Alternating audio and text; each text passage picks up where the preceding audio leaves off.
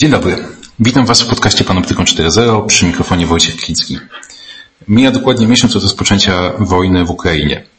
Według danych Straży Granicznej od 24 lutego przyjechało do Polski już ponad 2 miliony uchodźców. Świat i Polska zmienia się na naszych oczach w tempie niespotykanym od 1989 roku. Oczywiście myślami jesteśmy przy Ukraińcach broniących swojego kraju i osobach, które uciekając przed wojną szukają u nas schronienia. Dzisiaj postanowiłem przyjrzeć się jednak temu, co wojna oznacza dla służb specjalnych. Z moim gościem spróbujemy sobie wyobrazić, jak wyglądał pierwszy dzień po jej wybuchu w polskich, ale i zagranicznych służbach. Czy zapanował chaos, panika i gwałtowna zmiana priorytetów? Czy może był to dzień, którego wszyscy się spodziewali? Trochę tak jakby dzień jak co dzień. Co wiemy o aktualnych działaniach służb specjalnych? Rosyjskich, ukraińskich, ale także polskich. Czy polskie służby były gotowe na tę wojnę? Zapraszam do wysłuchania mojej rozmowy z Piotrem Niemczykiem. Panoptykon 4.0. Podcast Tok FM.pl i Fundacji Panoptykon. Nasze działania, także podcasty, są możliwe dzięki Waszemu wsparciu. Wejdźcie na niktcniepowie.org i przekażcie 1% Fundacji Panoptykon.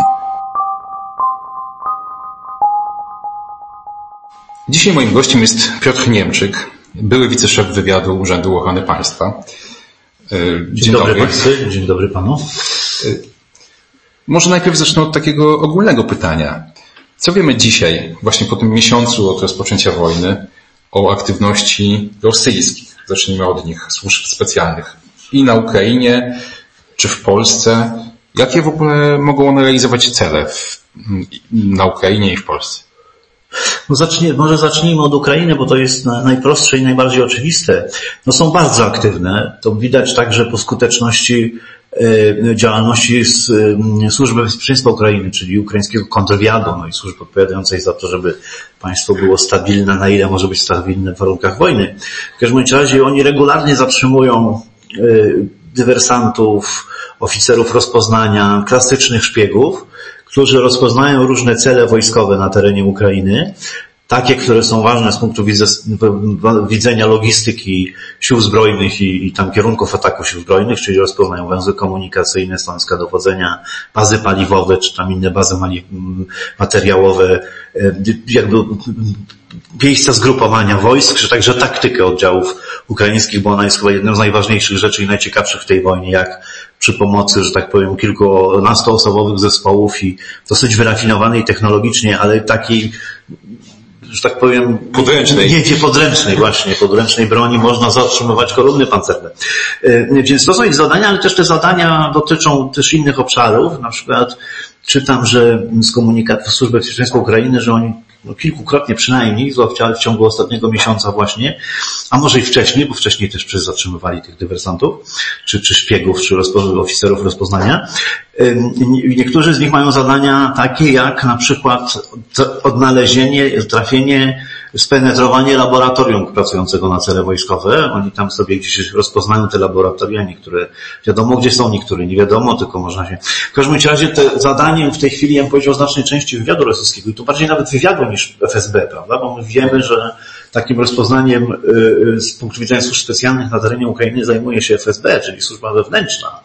Tylko wywiad. Co pokazuje na ile... Nie, służba wewnętrzna pokazuje na ile Rosja traktuje Ukrainę jako zagranicę, prawda? Natomiast FSB zdaje się, że miało ograniczone zadania, to też bardziej wiem po skutkach niż po znajomości ich tam planów, bo ich oczywiście nie znam, mogę się tylko domyślać, po różnych ich wypowiedziach i wypowiedziach ważnych oficerów Służby Bezpieczeństwa Ukrainy, że oni chcą wykazać, że albo znaleźć, albo spreparować dowody na to, że Ukraina przygotowywała się do użycia broni masowego rażenia.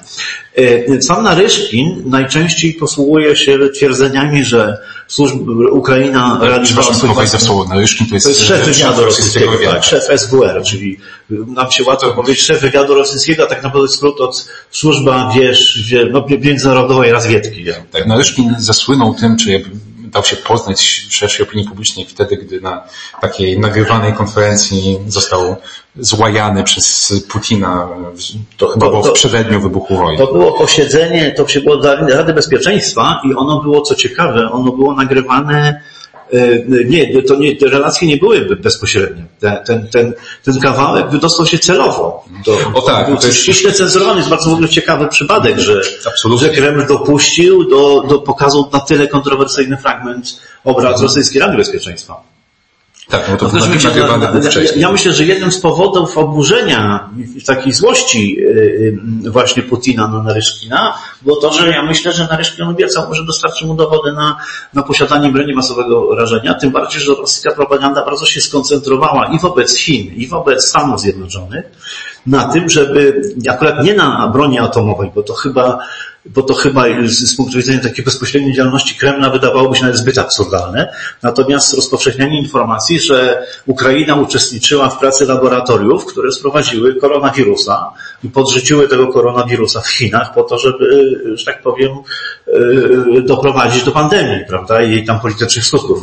W Stanach Zjednoczonych ta narracja jest bardzo powszechna i na przykład bardzo wielu, powiedziałbym, byłych zwolenników Trumpa, czyli takich, powiedziałbym, skrajnie nacjonalistycznych, ksenofobicznych, i takie mocarstwowo myślących Amerykanów, uważasz, to prawda, że ukraińskie laboratoria uczestniczyły w wyboraniu broni biologicznej. Bo to pokazuje, że być może tam, w sensie w Stanach Zjednoczonych, ta działalność taka propagandowa bywa skuteczniejsza niż działalność, którą prowadzą służby na Ukrainie, bo te wszystkie przykłady związane czy z dywersją, czy właśnie z wspieraniem jakichś grup, które miałyby na Ukrainie, nie wiem, ogłaszać powstawanie kolejnych republik, takich jak te wcześniejsze, no póki co kończą się niepowodzeniem w sumie.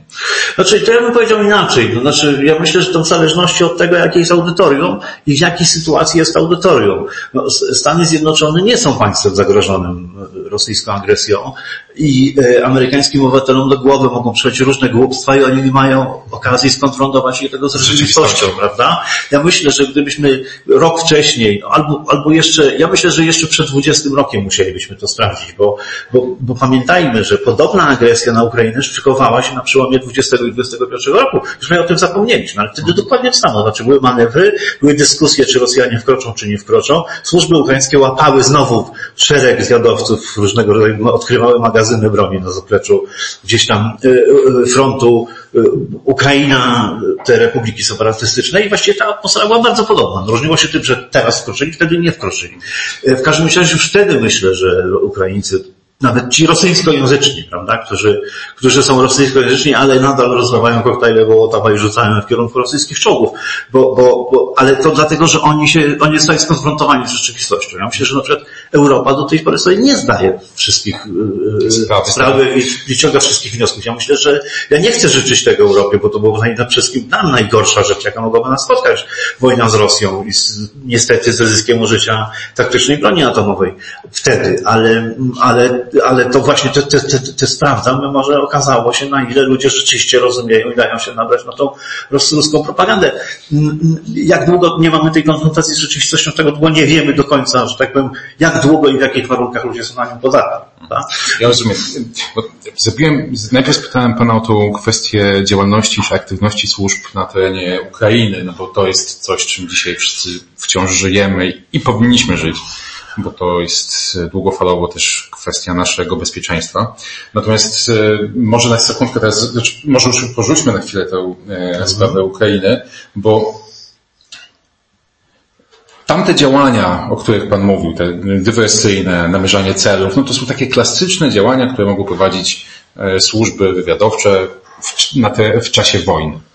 No ale mamy tą wojnę, gdzie oczywiście po jednej stronie jest Ukraina, po drugiej stronie Rosja, ale za Ukrainą stoi wsparcie ze strony państw czy unijnych, czy natowskich, także ze strony Polski, przede wszystkim polskich obywateli.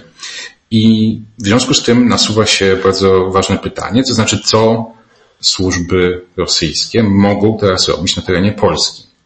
I tutaj mi nie chodzi przede wszystkim, nie chodzi mi o wymienienie, że tutaj zrobiły to bądź tamto, ale może spróbujmy sobie przynajmniej w jakiś sposób usystematyzować, w jakich obszarach one mogą być aktywne, co ich może interesować, na co mogą chcieć wpływać po to, żeby uzyskiwać jakieś konkretne cele i ewentualnie jakie. Znaczy, prawdę mówiąc, nie skończyliśmy jeszcze całkiem rozmowy o zadaniach służb rosyjskich na Ukrainie, ale rzeczywiście możemy to pozostawić, bo oczywiście ja jakby zatrzymałem się na takim etapie bezpośredniego związku z konfliktem zbrojnym. Natomiast oczywiście działania wywiadu są dużo bardziej długofalowe i nie ograniczają się tylko do kondycji sił zbrojnych czy nie wiem, rozmieszczenia tam obiektów o strategicznym znaczeniu, tylko również analizują sytuację polityczną, sytuację gospodarczą, także sytuację społeczną w poszczególnych państwach i zastanawiają się, na ile to państwo ma, że tak powiem, słabe punkty, prawda? Jeżeli słabym punktem jest gospodarka, która nie jest w stanie podołać wysiłku wojnie i na przykład, nie wiem, rezerwy energetyczne są takie, że po, nie wiem, 30 dniach konfliktu trzeba będzie wyłączyć wszystkie elektrownie, a co za tym idzie ludziom prąd w mieszkaniach i produkcji przemysłowej poświęconej na wojnę, no to oczywiście wiadomo, że nawet jeżeli ta armia ma świetnych żołnierzy, dobrze wyskoronych, oni przestaną dostawać zaopatrzenie tam w amunicję, środki transportu, no to wiadomo, że też nie wygrają wojny, prawda? Z drugiej strony też na przykład problemy społeczne są ogromne. Znaczy, ja bym powiedział tak, że Rosjanie bardzo liczyli na podział Ukrainy. Oni uważali, że ten podział jest większy i zakładali, że ta rosyjskojęzyczna populacja, ludność Ukrainy opowie się jednoznacznie za nimi, tam wyjdzie z kratami. No tu się przeliczyli, tak? Ich rozpoznanie okazało się całkowicie nieadekwatne do sytuacji. Ci ludzie się okazali ukraińskimi patriotami. Tam nawet na terenach zajętych przez Rosję nie daje się skompletować tych zespołów, które ogłoszą tam, tak jak w Chersoniu próbowano, że oni tam próbują ogłosić Ludową Republikę, tam nie wiem, Chersońską czy jakoś i znaleźli ludzi wyłącznie jakichś skompromitowanych, którzy kompletnie nie są w stanie zdobyć żadnego zaufania. Tam w Ługańsku też była próba czegoś takiego akurat absurdalne, bo to w zachodniej Ukrainie, gdzie jeszcze te rosyjskie wpływy są słabe, tam SBU to łatwo zlikwidowała bardzo szybko. Więc widzimy, że oni szykowali takie, ale to jest budowane na podziałach społecznych, prawda? I na przykład jeżeli porównamy to do tych podziałów społecznych, do jakich doszło w Polsce, to widzimy, że jeżeli by nie doszło do jakiegoś gwałtownego zdarzenia, które by nagle skumulowało, jakby zjednoczyło go to polskie społeczeństwo, to zaraz oni by szukiwali w jakiś sposób ludzi, którzy się sprzeciwiają tym czy innym formacjom politycznym, zrobić jakieś alternatywne, dywersyjne próby administracji.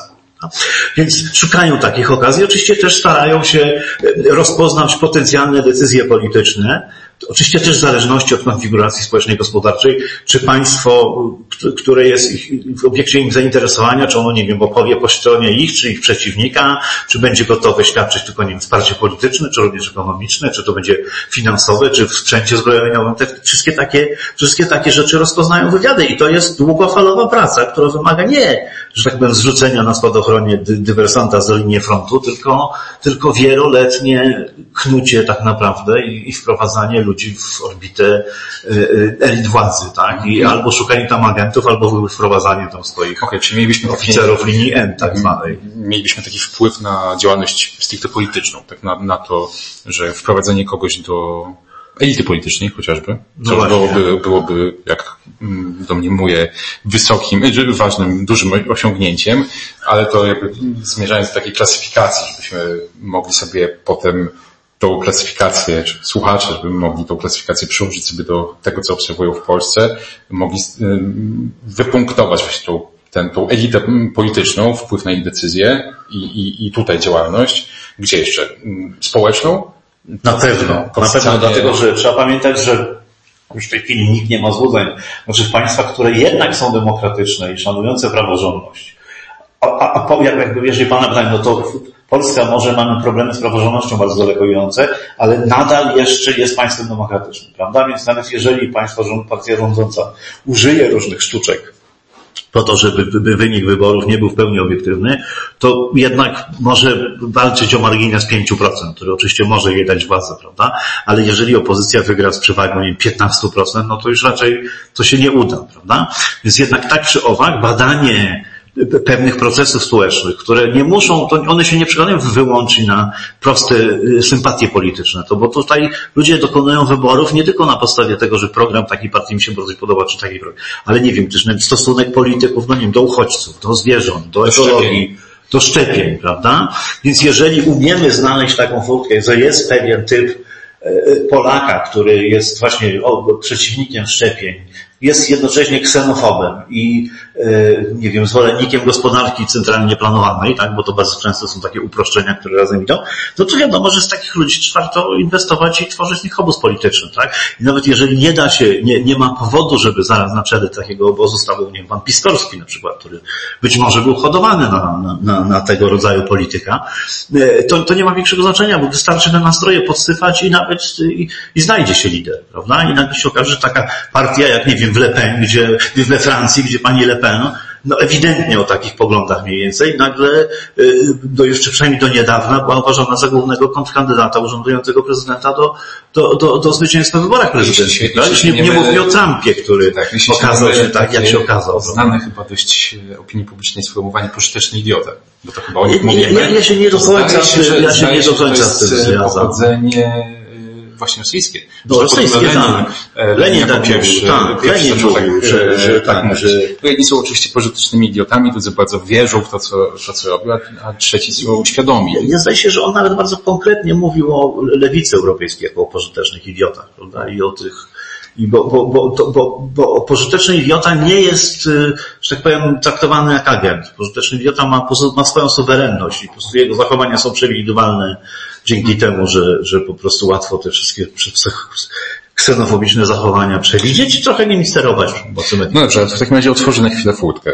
Furtkę do czegoś takiego, że wymieniliśmy sobie różne kategorie działań, jakie może podejmować wywiad, no jednak w czasie, powiedzmy, wojennym.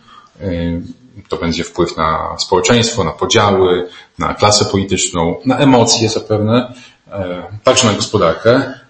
No i ta otwarta furtka. Czy pana zdaniem w tej chwili bardzo aktywny jest w Polsce rosyjski wywiad? Znaczy, a jeżeli tak, to po czym to widać? No właśnie, chyba najgorsze jest to, że tego nie widać.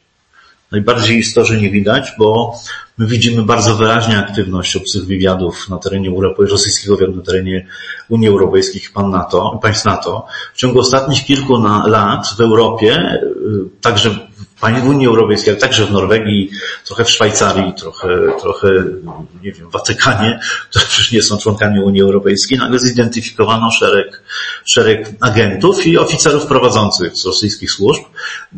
Agenci to są ludzie, którzy dobrowolnie czy niedobrowolnie, ale w każdym razie też jakimś szantażem zostali zmuszeni do współpracy, czy nakłonieni do współpracy, przekopieni, a potem szantażowani, bo w tym zawsze jest jakiś element szantażu. Jak już ten człowiek, nie wiem, bierze pieniądze i podpisuje różne tam raporty dla obcego wywiadu. Więc i tych agentów, ich oficerów prowadzących zatrzymano kilkudziesięciu oficerów prowadzących, oni mają status dyplomatyczny, więc się ich wydala. Więc takich przypadków było w Europie kilkadziesiąt i dosyć dokładnie wiadomo, co ci ludzie robili. To znaczy służby, nie wiem, włoskie, w Bułgarii się okazało, że szef wywiadu wojskowego był ruskim agentem. Do tego stopnia. No, na Słowacji teraz był skandal. Ujawniono, że oficera z Ministerstwa Obrony, wyższego oficera zresztą wywiadu słowackiego teraz zostali aresztowani. Media słowackie opublikowały taką rozmowę oficera prowadzącego z jednym z tych agentów, gdzie on mu wyznacza zadania. Te służby nie ukrywają tego problemu i pokazują, na czym zagrożenie, prawda? We Włoszech było wiadomo, że zrekrutowany przez Rosjan oficer marynarki wojennej, który odpowiadał za łączność włoskiej marynarki z dowództwem NATO lokalnym, też został zatrzymany. Oczywiście nie ujawniono szczegółów operacyjnych, ale jednak pokazano, jakiego rodzaju to jest zagrożenie. Widzimy, że ta penetracja rosyjskich służb w różnych wrażliwych miejscach Unii Europejskiej i NATO, bo to może te kryterium trzeba przyjąć, jest bardzo duża. W Polsce złapani są jacyś trzeciorzędni eksperci w sprawach energetycznych i państwo milczy, na czym polegała groźba tego działania, prawda? Znaczy to, że napisał artykuł, w którym powiedział, że no jednak Polska powinna kupować gaz od Rosjan, prawda, i coś takiego, no to nie jest dowód na to, że on jest szpiegiem. Mnie na przykład niezwykle intryguje przypadek zatrzymania obywatela hiszpańskiego, którego zatrzymano niedawno w Przemyślu, ja zakładam, że podstawą zatrzymania było fakt, że miał różne paszporty na różne nazwiska. Bo to nas prowadzi jakby do czegoś, do czego ja też chciałem przejść, czyli do jakby polskiej odpowiedzi na to. Tak.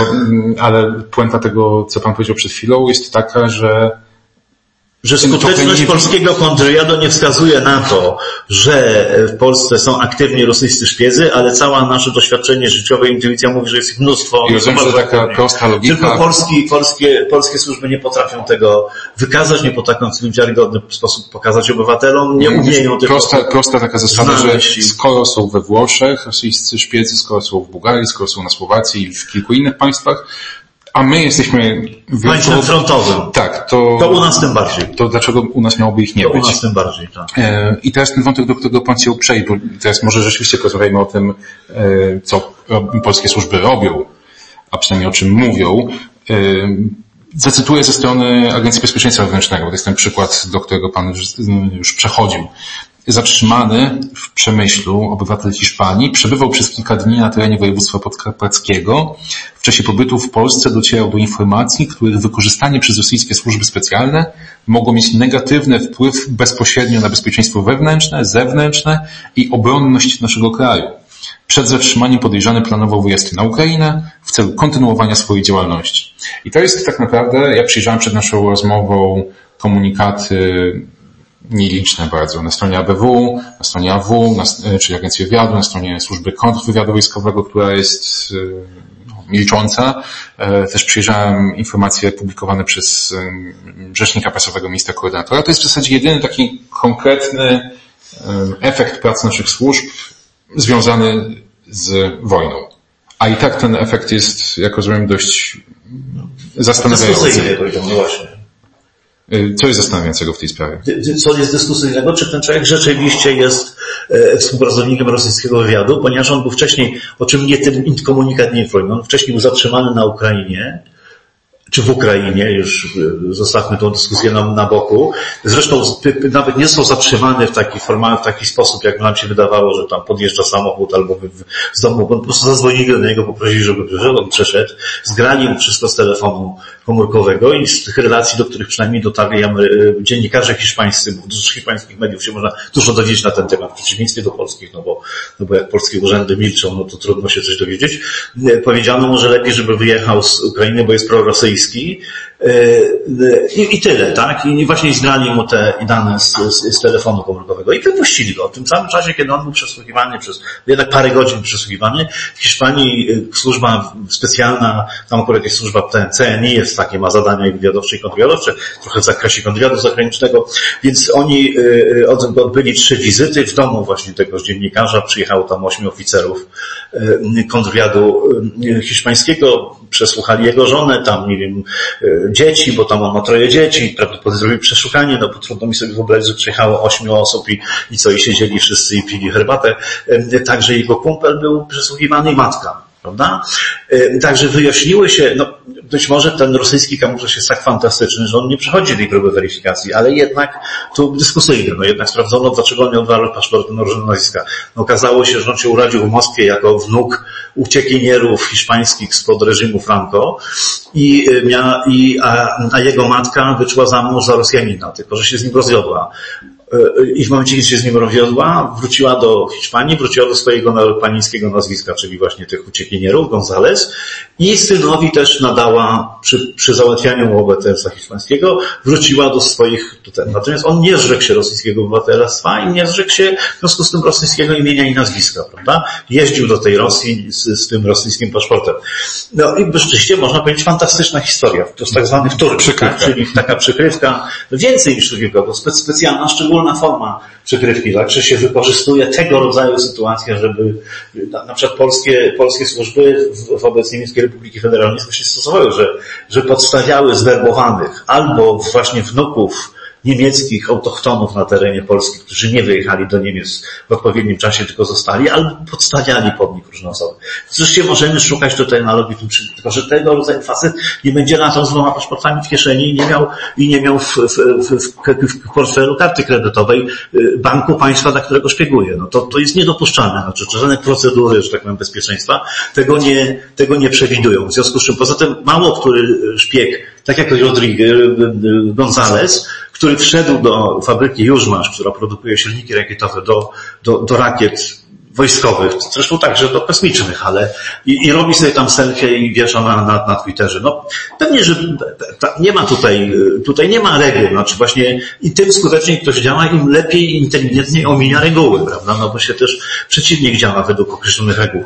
Ale to w mojej głowie się nie mieści jako odpowiedzialne zachowanie profesjonalnego szpiega, więc no zresztą ja myślę, że gdyby były jakiekolwiek poważne dowody, to albo Ukraińcy by go tam zatrzymali jeszcze przed wojną, albo zatrzymaliby go Hiszpanie, którzy go nawet nie przesłuchali. No. Przesłuchali rodzinę i tyle. Jak on wrócił do Hiszpanii, już nikt się nim nie interesował. Pozwolono mu bez żadnych problemów wyjechać do Polski, prawda, do Warszawy, a potem do Przemyśla. To nie jest dla mnie działanie, chyba że polskie służby w tej chwili pokażą działania, które być może miałyby być tajemnicą, ale z punktu widzenia służby, która go zaganiuje, czyli rosyjskiej służby, prawda? One nie są dla niej żadną tajemnicą. Można je spokojnie, prawda, i pokazać, na jakich początkach to może. On miał gdzieś mikrofilm ze zdjęciami tajnych wojskowych dokumentów. Tak. Wtedy bardzo proszę. Nie, tylko dlaczego ktoś nie może tego pokazać, tylko opowiada jakieś dylematy o informacjach, które może się przydadzą? No tak, to myślę, że to jest jakby, abstrahując już od samej wojny, to jakby polityka informacyjna polskich służb od lat jest czymś, co woła o pomstę do nieba, bo po prostu owszem, służby muszą korzystać z tajności, ale jednocześnie publikowanie różnych informacji poszerzonych, takich, żeby można było je zrozumieć, jest elementem budowy zaufania do tych służb. No dysponują środkami publicznymi i powinny służby, które mają zaufania społecznego we własnym państwie, mają duży problem. No dobrze, ale tu mamy tu jedną sprawę tego pana zatrzymanego w Przemyślu. Czy wiemy coś jeszcze więcej o aktywności polskich służb? I tutaj mam pytanie w zasadzie nie tylko o to, co one robią w Polsce w kontekście wojny, ale czy w ogóle możemy sobie wyobrazić scenariusz, w którym polskie służby realizują jakieś zadania, może to oczywiste, że realizują na terenie Ukrainy?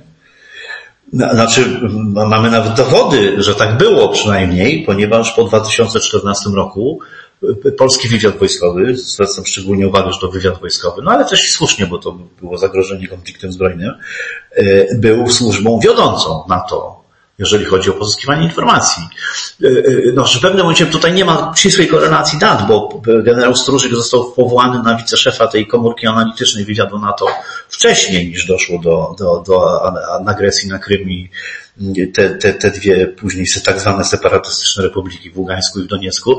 On to wcześniej też nie bez powodu się powołuje przedstawiciela określonego kraju, który tak, jest mocarstwem. Tylko tak informacyjnie, czy uzupełniając, generał Stróżyk, on był szefem SKW, prawda? Nie. On nie był szefem SKW, on w ogóle nie pracował w SKW, on pracował w SWW, w Służbie Wywiadu Wojskowego. Tak. Zresztą później był atasze wojskowym. Zresztą powołany do NATO, do takiej... Tak, był powołany do... Jest taka... To się nazywa roboczo wywiad NATO, to jest gruba przesada, ponieważ on ma możliwości analityczne, nie ma operacyjnych, ale rzeczywiście, jeżeli chodzi o jego dostęp do informacji, jest niewątpliwie bardzo interesujący, bo to jednak te kluczowe służby wywiadowcze tam przekazują na pewno nie źródła, bo tego nigdzie się nie przekazuje, ale jednak pewne podstawowe analizy szczegółowe i poważne dokumenty analityczne na pewno. Więc on jakby nie bez powodu został tym. To jednak zła służba raczej nie ma szans, żeby tam ulokować, że tak powiem, człowieka na stanowisku wiceszefa, a potem po agresji na Krym i Polska była, i to przyznają państwa NATO, znaczy to nie ma jakiegoś dokumentu, ale że Polska miała wiodącą rolę w wymianie informacji, koordynowanie informacji dotyczących sytuacji na wschodniej Ukrainie i na Krymie, prawda? Nie chcę twierdzić, że zaraz, że też wiedza o Kremlu była koordynowana przez Polaków, pewnie nie, ale tutaj widać, że Polska miała po prostu najlepsze rozpoznanie, i ja zapytałem generała Kojawy, jak to się stało, on powiedział, że po prostu bardzo dobrze Polska wyciągnęła wnioski z sytuacji w Gruzji. W 2008 roku Rosjanie jakby po raz pierwszy pokazali, że granice państwowe i umowy międzynarodowe nie są dla nich, że tak powiem, świętością, tak? I że uważają, że wiążą wtedy, kiedy im się chce, jak im się nie chce, to nie wiążą. Więc należy z tego i uznali, że następnym krajem w kolejności, że tak powiem, ryzyka jest Ukraina i podjęli odpowiednie działania. I dzięki temu, że tak powiem, zbierali dobre owoce tej aktywności wywiadowczej i stąd się ta rodzia. Natomiast co się stało z tymi jak to się mówi, aktywami wywiadowczymi, bo to są ludzie, bo to są pewne możliwości techniczne, to są tam gdzieś tam w odpowiednich miejscach zamontowane różne rzeczy, prawda? Bo nie wszystko się wie od agentów, czasami trzeba gdzieś właśnie tam mieć jakiś patent na to, żeby coś tam nagrać, zarejestrować, to nie wiem, co się z tym stało. No, te aktywa wywiadowcze najprawdopodobniej działają, bo trochę mi się nie chce wierzyć, że gdyby polskie służby miały taką jakąś unikalną wiedzę, by się tym nie pochwaliły, no bo jednak cały czas podkreślają, kto dbają o polskie bezpieczeństwo, tylko takie opowiadanie ogólnikami nie budzi zaufania. No, po pewnym czy ludzie mówią, no dobrze, to pokażcie jakiś konkret. No, nie czekamy samych tajemnic, oczekujemy tylko pewnych wniosków, które świadczą o dobrze wykonanej robocie wywiadowczej. Oczywiście takie frazesy można powtarzać. No. Ale mnie zawsze zastanawia to taka fraza, która się pojawia w przestrzeni publicznej o wsparciu, które płynie na Ukrainę ze strony czy Polski, czy innych państw natowskich, państw sojuszniczych. No jest to wsparcie, powiedzmy, czysto militarne, techniczne, że idzie jakieś wyrzutnie, coś. Natomiast dodatkowo mamy ich wspierać, i to już mówię szerzej, nie tylko o Polsce, wywiadowczo. Czyli to właśnie byłoby to, o czym Pan mówi, tak, że Amerykanie mogą przekazywać jakieś informacje, być może. No tak. Znaczy ja myślę sobie, że w tej chwili prowadzenie jakichkolwiek źródeł osobowych na terenie Ukrainy jest bardzo, bardzo trudne. No, po pierwsze dlatego, że ci ludzie w warunkach wojennych czasami po prostu fizycznie do nich trudno dotrzeć. No a jednak informacji o znaczeniu wywiadowczym nie bardzo się da przekazywać przez telefon komórkowy, że tak powiem, w sieci ogólnie dostępnej.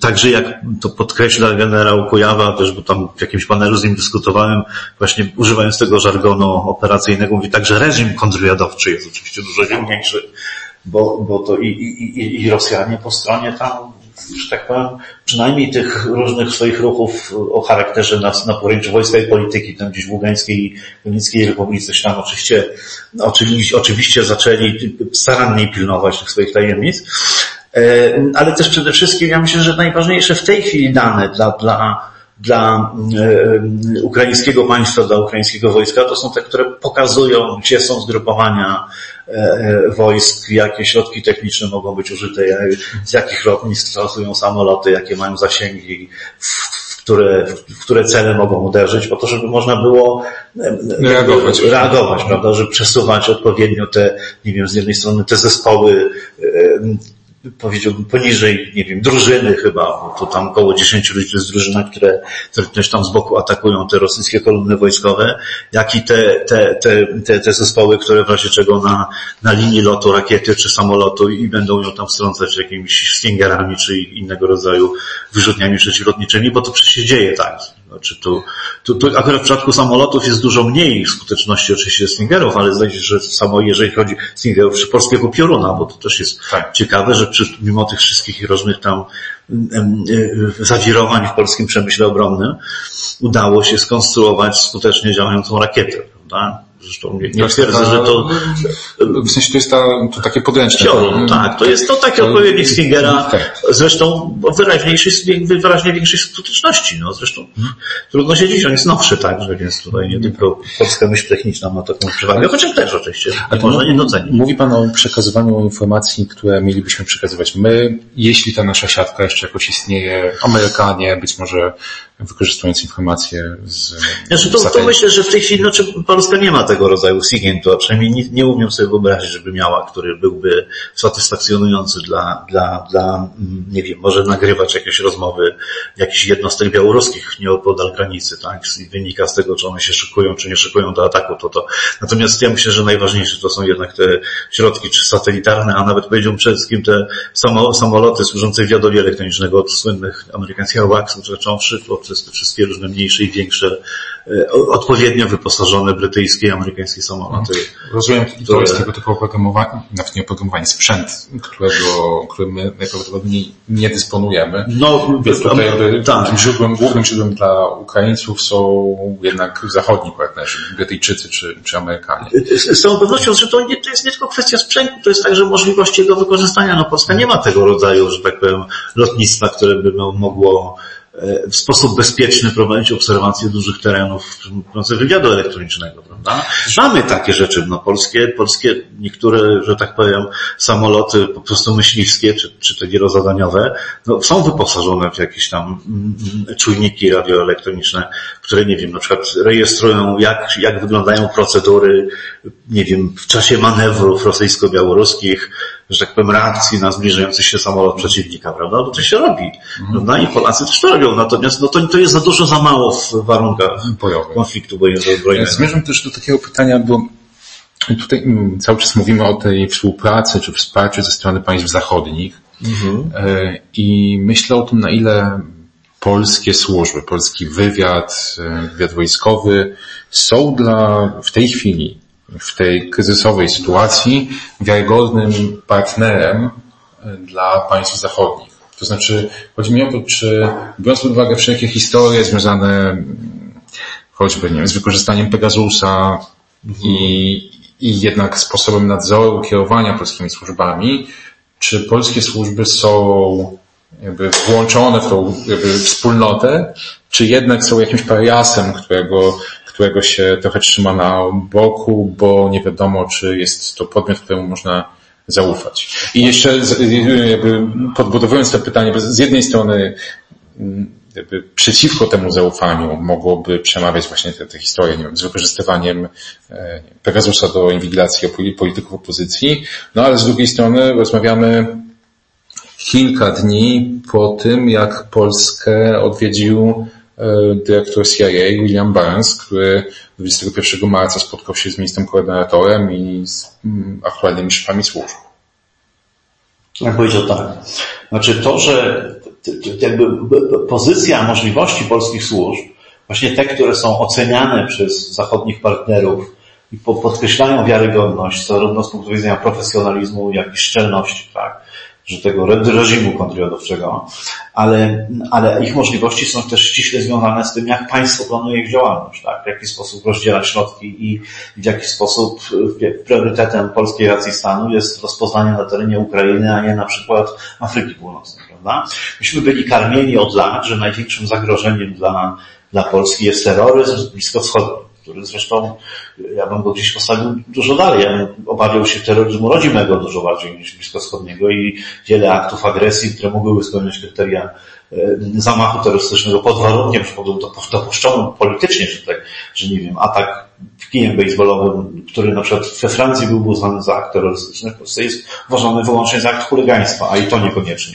W związku z czym, jeżeli my słyszymy o tym, że zagrożeniem są imigranci o ciemnym kolorze skóry, to trudno mi sobie wyobrazić, że w polskich służbach priorytetem faktycznym jest rozpoznanie rosyjskich interesów na Ukrainie, prawda? W związku z czym, jeżeli się przez lata zaniedbuje taki kierunek myślenia, nawet jeżeli był dobrze zaawansowany, nie wiem, przed 2015 rokiem, to moim zdaniem mogło z tego niewiele zostać. Natomiast Polska nadal ma bardzo interesujące położenie strategiczne, bo bardzo wiele, jednak wywiad też potrzebuje jakiejś logistyki, tak? Samoloty, które zwiadowcze, które, że tak powiem, wywiad elektroniczny uprawiają, muszą gdzieś zatankować, muszą gdzieś wylądować, muszą gdzieś, nie wiem, w razie czego części zamienne, załoga musi mieć gdzieś odczekać. Oczywiście mogą lecieć z powrotem tysiące kilometrów do jakiejś amerykańskiej bazy wojskowej, ale być może należy im stworzyć warunki na terenie Polski, tak jak na przykład ta baza wojskowa, która jest na lotnisku pod Zamościem, prawda? Więc jest tak, że jeżeli trzeba albo trzeba, nie wiem, przewieźć jakiś sprzęt do wykorzystania, albo nawet przerzucić przez granicę jakieś osoby, które potem miałyby jakąś tam rolę wywiadowczą przeprowadzić, to oczywiście być może warto i trzeba skorzystać z pomocy polskich służb specjalnych. Ale na dużo więcej bym nie liczył. Znaczy, moim zdaniem, jeżeli by doszło do, nie wiem, obsługi agenta ulokowanego gdzieś w jakimś centrum dowodzenia w rosyjskiej armii, któregoś z tych centrów dowodzenia na granicy ukraińsko-rosyjskiej, prawda, to moim zdaniem Polska by nawet o tym nie wiedziała, że Rosjanie, Amerykanie czy inne służby sojusznicze mają takie aktywa, już nie mówiąc o tym, że by się nie podzielili żadną wiedzą pochodzącą z jakiegoś tam, nie wiem, militarnego kręgu z Kremla, prawda? bo też baliby się, że istnieje ryzyko do konspiracji. I znowu dobrze rozumiem, dlaczego szef CIA, bo to jest oczywiście także deklaracja polityczna, prawda? Szef CIA sam nie mówi o tym, że określonego agenta trzeba przejść z określonego miejsca w inne miejsce, bo on często tego nie wie. Do tego ma setki tysięcy podwładnych, bo trzeba pamiętać, że to jest służba, która mówi się o dziesiątkach tysięcy, że tak powiem, aktywnych w terenie oficerów, agentów, bo u nich ta nomenklatura jest trochę inna. W każdym bądź razie jego obecność nie świadczy ani o jakichś szczególnie dobrych tych warunkach współpracy, ani o jakimś szczególnym znaczeniu Polski w tej roli. Więc mówi, że ze względu na położenie geopolityczne Polska po prostu jest fajnym zapleczem logistycznym. Ale bałbym się, że nic więcej, bo bałem się, że po różnych wpadkach, po różnych, że tak powiem, ujawnieniach interesów, nie wiem, form działania, struktur działania dotyczących polskich służb, Amerykanie w sposób intuicyjny nie mają do tego zaufania. Rozumiem. Teraz chciałbym jeszcze, w sumie zbliżając się do końca, chciałbym pana jeszcze zapytać o taką relację pomiędzy polskimi służbami a polskimi obywatelami. Zostawmy na chwilę wojnę i to, czy polscy agenci tam jeżdżą, polscy oficerowie, czy Polska jest, nie wiem, krajem tranzytowym dla innych służb, czy wiarygodnym partnerem, ale zastanawiam się nad wpływem tego, co się dzisiaj dzieje, rosnącym poczuciem zagrożenia, uzasadnionym, być może w przyszłości jakąś legislacją, na to, czy my jako obywatele i obywatelki możemy mieć poczucie, że będziemy i dzisiaj jesteśmy mniej inwigilowani przez służby, bo są zajęte czymś innym, czy może bardziej, czy w przyszłości ta wojna na Ukrainie będzie miała na to jakiś wpływ. Ja bym powiedział, że to jest wbrew pozorom proste do sprawdzenia. Dlatego, że to jest zrozumiałe, że polskie służby specjalne będą nawiązywały kontakt z Polakami, którzy byli na Ukrainie, którzy tam coś robili, pomagali uchodźcom, dowozili pomoc humanitarną, tam leki, albo nie wiem, ewakuowali zwierzęta ze schronisk dla zwierząt, bo też niektórzy Polacy są angażowani w tego rodzaju działalność, zresztą bardzo słusznie i bardzo rzeczowo to wyjaśniają. Dlaczego to ma duże znaczenie, bo to ma duże znaczenie oczywiście psychologiczne. Tylko, że jeżeli polskie służby będą przychodzić i pytać się, co tam się działo, na ile nie wiem, te nie wiem, struktury samorządowe na terenach są samodzielne, na ile tam jest ryzyko, jakie tam są nastroje, jakie jest ryzyko, że tam powstanie suwerenna republika, albo czy masz jakieś przykłady zbrodni wojennych dokonanych przez rosyjską armię, to opowiedz, tak? No to dlaczego miałby nie opowiedzieć tego? Ale jeżeli się zapyta, a był tam jakiś polityk opozycji, co robił? No to jest oczywiste, że on natychmiast ma ograniczone zaufanie do tego, bo to jest pytanie, czy to chodzi o interes państwa jako uczestnika konfliktu, tak na razie tylko z drugiej strony granicy, ale jednak bardzo zaangażowanego, czy to chodzi o to, żeby zbierać haki na polityków. Tak, polskie doświadczenia w ciągu ostatnich 6 lat są takie, że nawet jeżeli pierwsze pytanie będzie, jak wygląda sytuacja właśnie nie wiem, w administracji, jak ona wytrzyma presję tam jakichś rosyjskich agentów, ale już drugie będzie o tym, czy tam się jakiś senator czy jest poseł Platformy, czy nie Nowoczesnej, czy którejś z partii opozycyjnych nie zaplątał, to ja bym nie dał sobie o to obciąć ręki. I ja doskonale rozumiem ograniczone zaufanie. Też pewien profesjonalizm też daje sygnał. No bo jeżeli ja słyszę, że ludzie wycieńczeni kilkudniową podróżą, właściwie bez snu, ucieczką, trafiają do jakichś ośrodków pomocy, po czym jedna z pierwszych rzeczy, jaka się wobec nich przydarza, to, że przychodzą oficerowie Agencji Bezpieczeństwa Wewnętrznego, przesłuchują na okoliczność zbrodni wojennych i to wywołuje oburzenie. Ja się wcale nie dziwię temu oburzeniu, ponieważ ono jest po pierwsze, jednak przyzwoicie byłoby ich chodzić. Ja rozumiem, że to się fajnie rozmawia z ludźmi pod presją i że to jest taki mit trochę, że pod presją to łatwiej wydobyć od kogoś informacji. Nie, lepiej i słusznie jest wydobyć informacje wobec kogoś, kto świadomie i dobrowolnie ja nie chcę podgonić tam tego działania. Ale też jeden bym chciał dorzucić. Tak. On był też bez sensu. Bo ci ludzie, którzy w pierwszej kolejności dotarli do Polski, prawda? Ludzie, którzy zdążyli uciec. Ja myślę, że tam tak naprawdę za tym stała logika nie działania pod presją, tylko tego, żeby działać na szybko. Ja bym na to niespecjalnie liczył, ale przede wszystkim, ale można to zrobić w warunkach komfortowych, a nie w warunkach bardzo wysokiego stresu. Absolutnie. Więc to jest po prostu nieprofesjonalne. No i przecież każdy człowiek chwilę pomyśli, czy to ma sens, czy nie mówi zaraz. To nie ma. Dlaczego mam mieć zaufanie do służby, która się zachowuje bez sensu? No dzisiaj by trudno chyba o Polaka bądź Polkę, którzy nie poznali uchodźców z Ukrainy i wszyscy wiemy, że oni są w bardzo różnym stanie. Jedni są bardziej tym przyjęci, drudzy mniej. No i rzeczywiście spotkanie, bo to była Agencja Bezpieczeństwa Wewnętrznego. No, Agencja Bezpieczeństwa Wewnętrznego, chociaż szortnie może to było CBA, tylko się posługiwanie legitymacjami agencji. Tak, bo tutaj te skarży potrafią się mieć, nie wiem jaki sens tego rodzaju wymiar. Być może w jakichś szczegółowych przypadkach ma, ale generalnie to one się zmieniają, jakiś kamuflaż stosują w ten sposób. Wracając trochę do tego mojego ogólnego pytania, no bo na pewno, i też trochę do początku naszej rozmowy, był ten dzień, w którym wybuchła wojna, to musiało wpłynąć w znacznym stopniu na kierunki aktywności, na codzienne życie, pracę tych funkcjonariuszy. I teraz oni, no też chyba na logikę jest oczywiste, że oni w dużym stopniu muszą też zajmować się 2 milionami osób, które przybyły do Polski. Bo to też są... No tak. I do tego powinni budować zaufanie obywateli, bo obywatele, którzy widzą, że akurat niektórzy Ukraińcy, którzy albo w ogóle, nie wiem, Rosjanie tylko z ukraińskimi dokumentami, albo nawet, nie wiem, osoby z Bliskiego Wschodu, prawda, które, nie wiem, studiowały, ale są, nie wiem, radykalnymi islamistami, że jeżeli któryś z obywateli to zauważy, bo to najpierw zauważy obywateli jakiś, tak, właśnie wolontariusz prędzej to zobaczy niż oficer służby, bo to wolontariusz ma z nimi kontakt, a oficer służby większość czasu spędza za biurkiem, prawda, i tylko od czasu wychodzi po to, żeby zebrać informacje. Więc to wolontariusz, więc jeżeli wolontariusz nie będzie miał zaufania do tej służby, to i tego nie powie. Bo on uzna, że jego sumienie nie pozwala mu na to, żeby ktoś, kto jest, nie wiem, ofiarą wojny, chociaż o dziwnych przekonaniach, miał być w sposób nieludzki traktowany, tak? Że ma być jego, nie wiem, godność czy nietykalność ma być narażona na szwank, prawda? Więc na tym polega ta potrzeba zaufania. Natomiast gdzieś wracając w ogóle do samego początku pana pytania, bo czy dla polskich służb, czy w ogóle europejskich to jest przepraszam, zwierzę pożar w Brudelu. Nie, dlatego, że o tej wojnie się mówiło dosyć długo.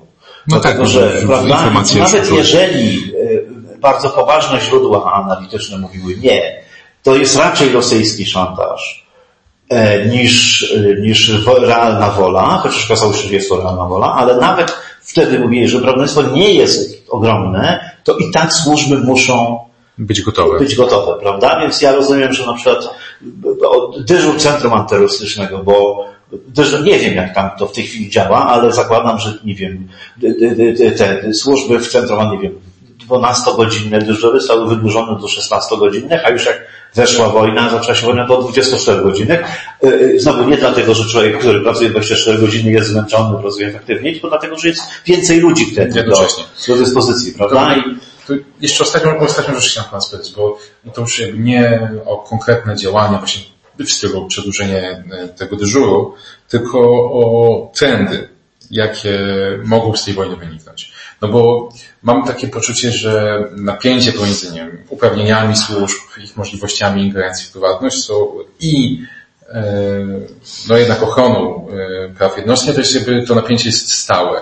I można sobie nawet patrzeć na kalendarium wydarzeń w ostatnich dekadach jako takie stałe napięcie i taki suwak, który gdzieś tam się przesuwa pomiędzy, nie wiem, wszystko dla służb, bo jesteśmy na wojnie z terroryzmem, do takiej refleksji, zaraz musimy je kontrolować, musimy je ograniczyć.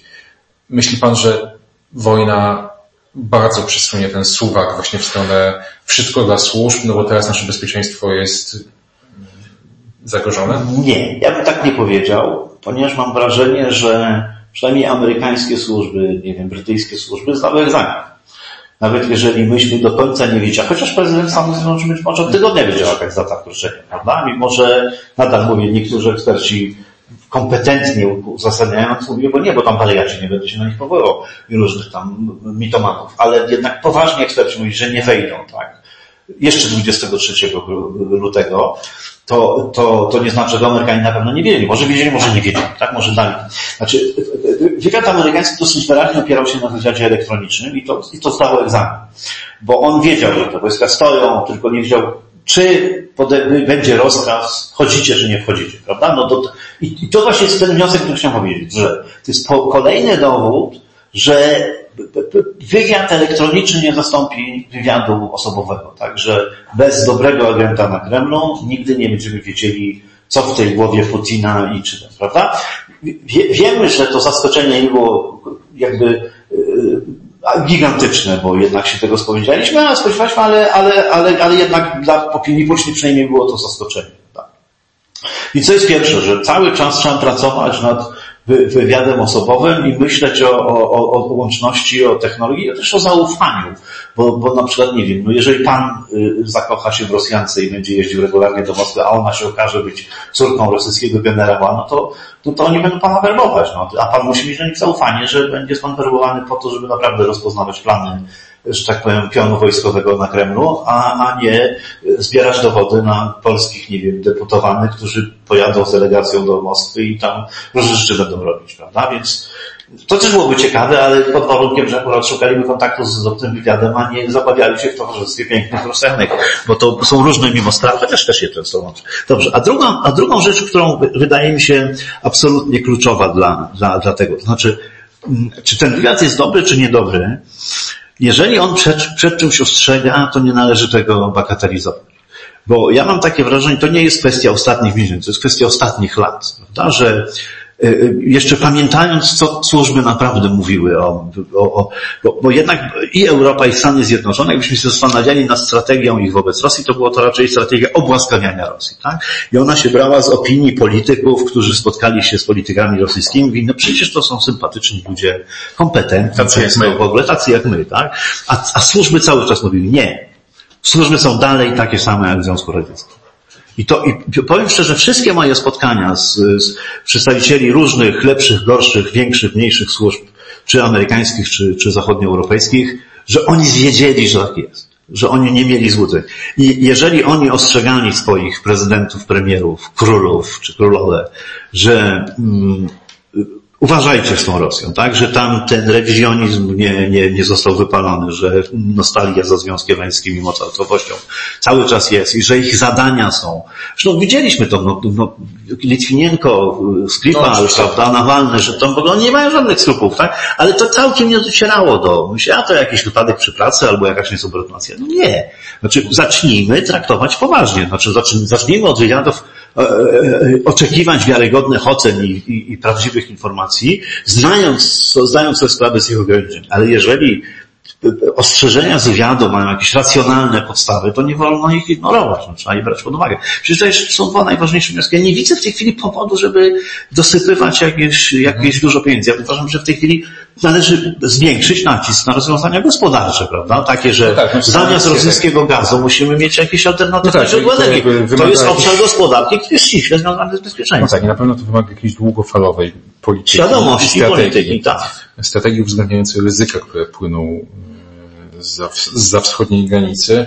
Ja dostrzegam jeszcze poza tym wszystkim ryzyko w takiej, powiedzmy, skali krajowej, gdzie ktoś postanowi wykorzystać kryzys zagraniczny, w sensie kryzys wojny w Ukrainie, po to, żeby tutaj w Polsce czy wzmocnić swoją władzę, czy żeby także zwiększyć uprawnienia służb.